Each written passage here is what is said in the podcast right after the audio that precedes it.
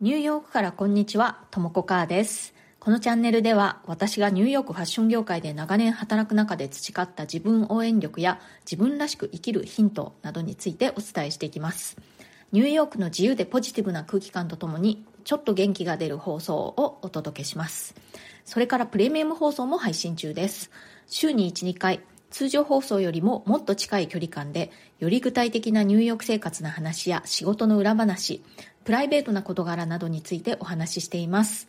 お申し込みはアプリ経由より、ボイシーのウェブサイトからの方が金額的に断然お得になっております。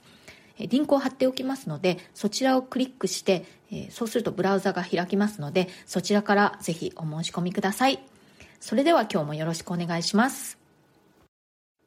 今日は、え踏み出す私にというハッシュタグでお話ししたいと思います。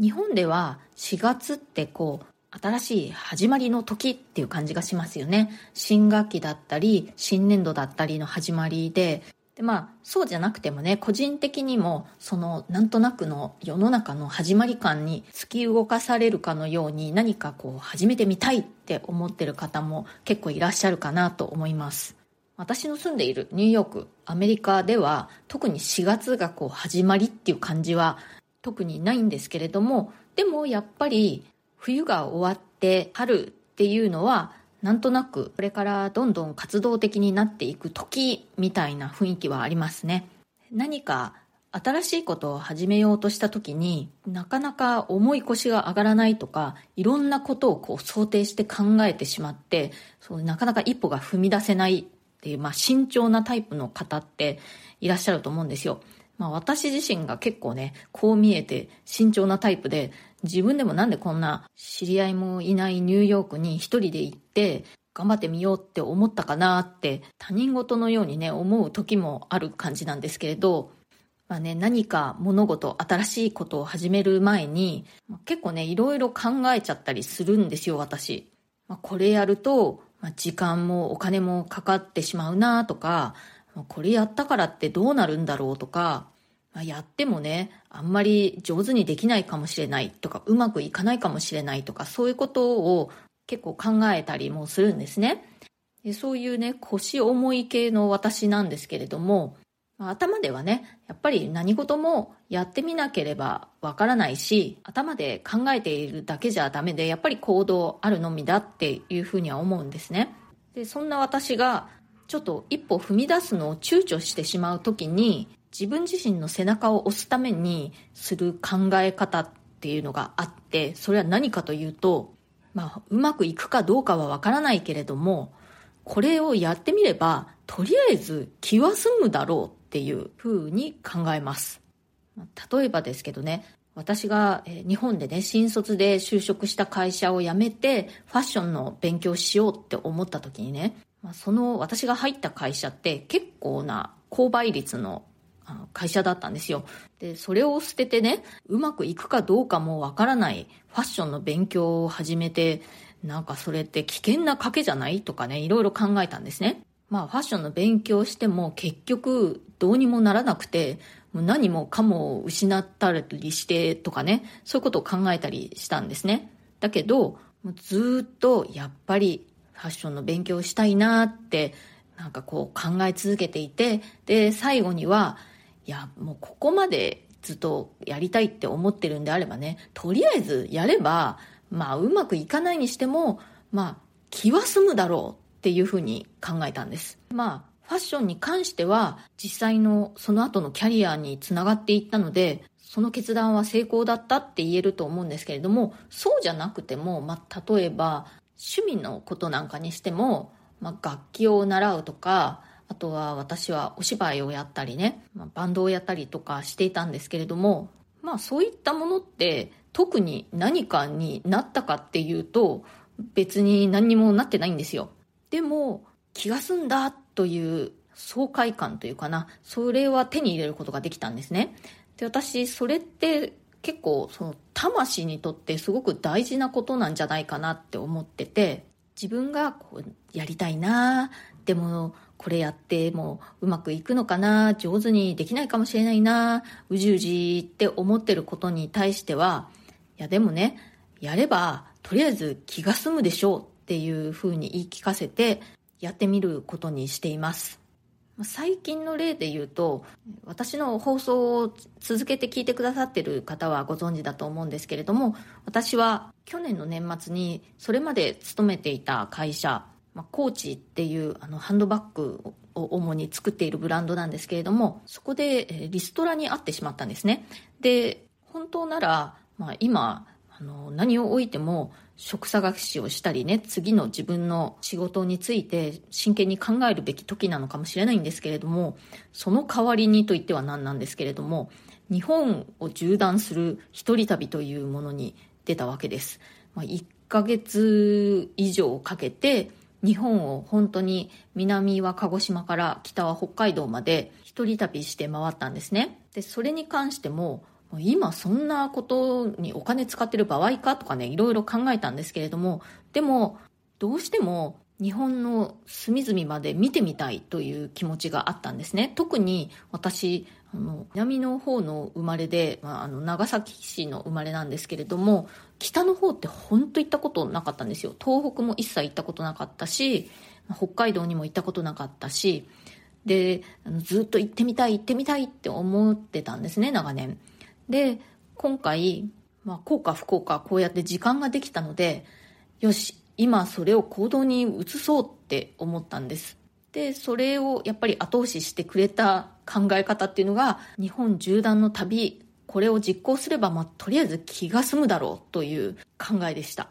で1ヶ月以上にわたる旅を終えて今もうねあのニューヨークの方に無事帰ってきたんですけれどもいや行ってね本当に良かった。もうまさに気が済んだっていう達成感というかねあの爽快な気持ちがあります。でやっぱりこれは私の魂にとってこの希望をね聞いてあげるっていうことが大事なことだったんじゃないかなというふうに感じています。で実際にその旅を終えてね何か具体的にこう見える形で変化があったかというとそれはね正直まだないんですよ。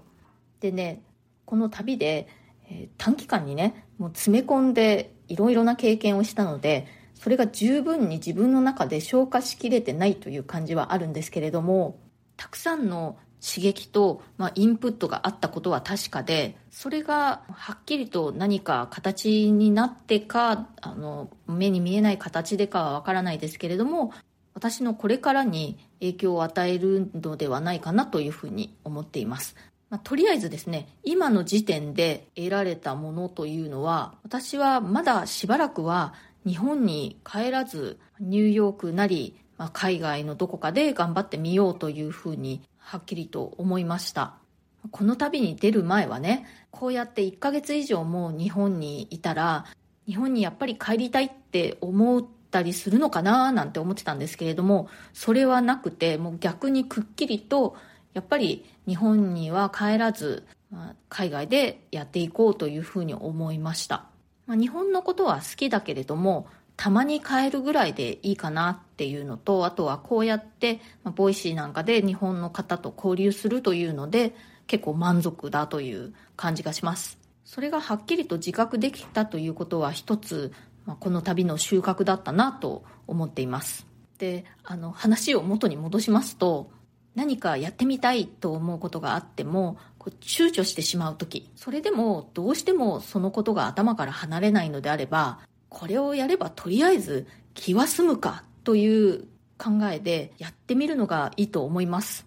あの本当にねこの気が済んだっていう気持ちってすごくねあのうまくいってもいかなくてもこう達成感のようなものがあるんですよね。まああんまりうまくいかなかったけれどもでもまあやってみたから気が済んだっていうふうに思えるっていうことはねすごくこう心というか魂にとってすごい大事なことなんじゃないかなと私は思います。もしね何かあなたがやりたいなでもどうしようかなでもやりたいって思ってることがあるのであればぜひやってみてご自身にね気が済んだっていう気持ちを味わわせてあげてください、まあ、実際にねそう気が済んだっていう気持ちだけじゃなくて何かもっと大きな変化だとかね重要な変化につながっていくということだって大いにあるわけですしね、まあ、そうじゃなくても気が済んだっていう気持ちは本当にあのいいものです。魂がね満足してなんかこう安らかになります。っと、いただいているコメントが結構ね、溜まってきてしまったので、えー、少しお返事をしたいと思います。これは3月17日の放送、旅先からコメント返し第2弾、本州を行きつ戻りつ移動中ですの放送回にいただいているコメントをご紹介します。この日は、私は伊勢神宮に行った日だったんですよね。初めて伊勢神宮に行ってまいりました。夫にね、あの、私の夫はアメリカ人なんですけれども、そういう神社とかね、そういうのがすごい好きなので、伊勢神宮でお札買ってきてって頼まれてたので、生まれて初めてあの神社のお札というものを買いました。今それがね、手元にあって、あの不思議な感じですね。日本からはるばる持って帰ってきました。えっ、ー、と、まずは、トラのともさん。ともこさん、コメント返しありがとうございます。脱毛症の方は順調に回復してきていますよ。ようやく3センチくらい伸びてきていて、先日お医者さんの許可をいただいて美容院に行って少し整えてもらいました。そしたら、防具のモデルさんのようなかっこいいゴブ狩りって感じになってちょっと嬉しかったです。まだ生え方が均一ではないので、ウィッグはまだ続きそうですが、気にしてくれてありがとうございます。ということで、虎野友さん、ありがとうございます。いや、よかったですね。ね、順調に回復されているっていうことで、でもそんなね、あの、ベリーショートのゴブ狩りみたいなのが、の様になるってことはね、ともさんきっと頭の形がすごいいいんですよね。私ね、すごい変な頭の形なので、そこまでショートにしちゃうと、めちゃくちゃ変なことになる気がします。それからヘーゼルさん。出雲に伊勢、神様をたどっていますね。江戸時代にお伊勢参りと聞いて、テレビ時代劇暴れん坊将軍を思い出しました。吉宗様が居候している恵みの一行が伊勢を目指して旅する間に毎週事件が勃発。話がそれてすみません。ともこさんが無事に日本縦断を完結できますように。ということで、ヘーゼルさん、ありがとうございます。そう、私ね、出雲大社にも今回の旅で初めて行ったんですよね。で、今回のこの日本縦断の旅の中で、出雲大社はベスト良かったところの上位に食い込みますね。ベスト3に入るかなって感じです。そう、あの、お伊勢参りね、その江戸時代が好きっていうことで、やってみたかったんですよね。これこそね、本当にもう気が済んだ経験ですよ。本当ね、行って気が済みました。それから、一ノ瀬玉木さん。わあ、日本を巡る旅素敵ですよね。歴史も学ばないまま都会に出て長年暮らし、4年前に里帰りしました。知らなかった熊野古道や見なかった熊楠について学び直しています。面白いので、ぜひ立ち寄ってほしいなということで、えー、一ノ瀬玉木さん、ありがとうございます。いや、熊野古道ね、よく私も、あの、知らなくて、ちょっと調べてみました。これ、その、それこそ江戸時代に、お伊勢参りの後に通ったとこなんですよね。なんか写真とかたくさん見てね、素敵なところ。これでも、行くとしたらお友達と行きたいな。一人で黙々とここを歩くより、これはなんかお友達と行きたいって感じですね。で今回ね、私がこうやってお伊勢参りに行ったことで、私の他のお友達が自分も行きたいって言ってる人たちが結構いるのでね、もし次、そうやって、あの、一人旅ではなくて、お友達と一緒に行くとしたら、熊野古道行ってみたいですね。こうやって、日本って本当に無限にいいところがいっぱいあるんですよね。いや、皆さんもっとね、あの国内旅行とか行った方がいいですよ。またほんと一つ行きたいところが増えてしまいました。ありがとうございます。それから、ゆきこ石野さん。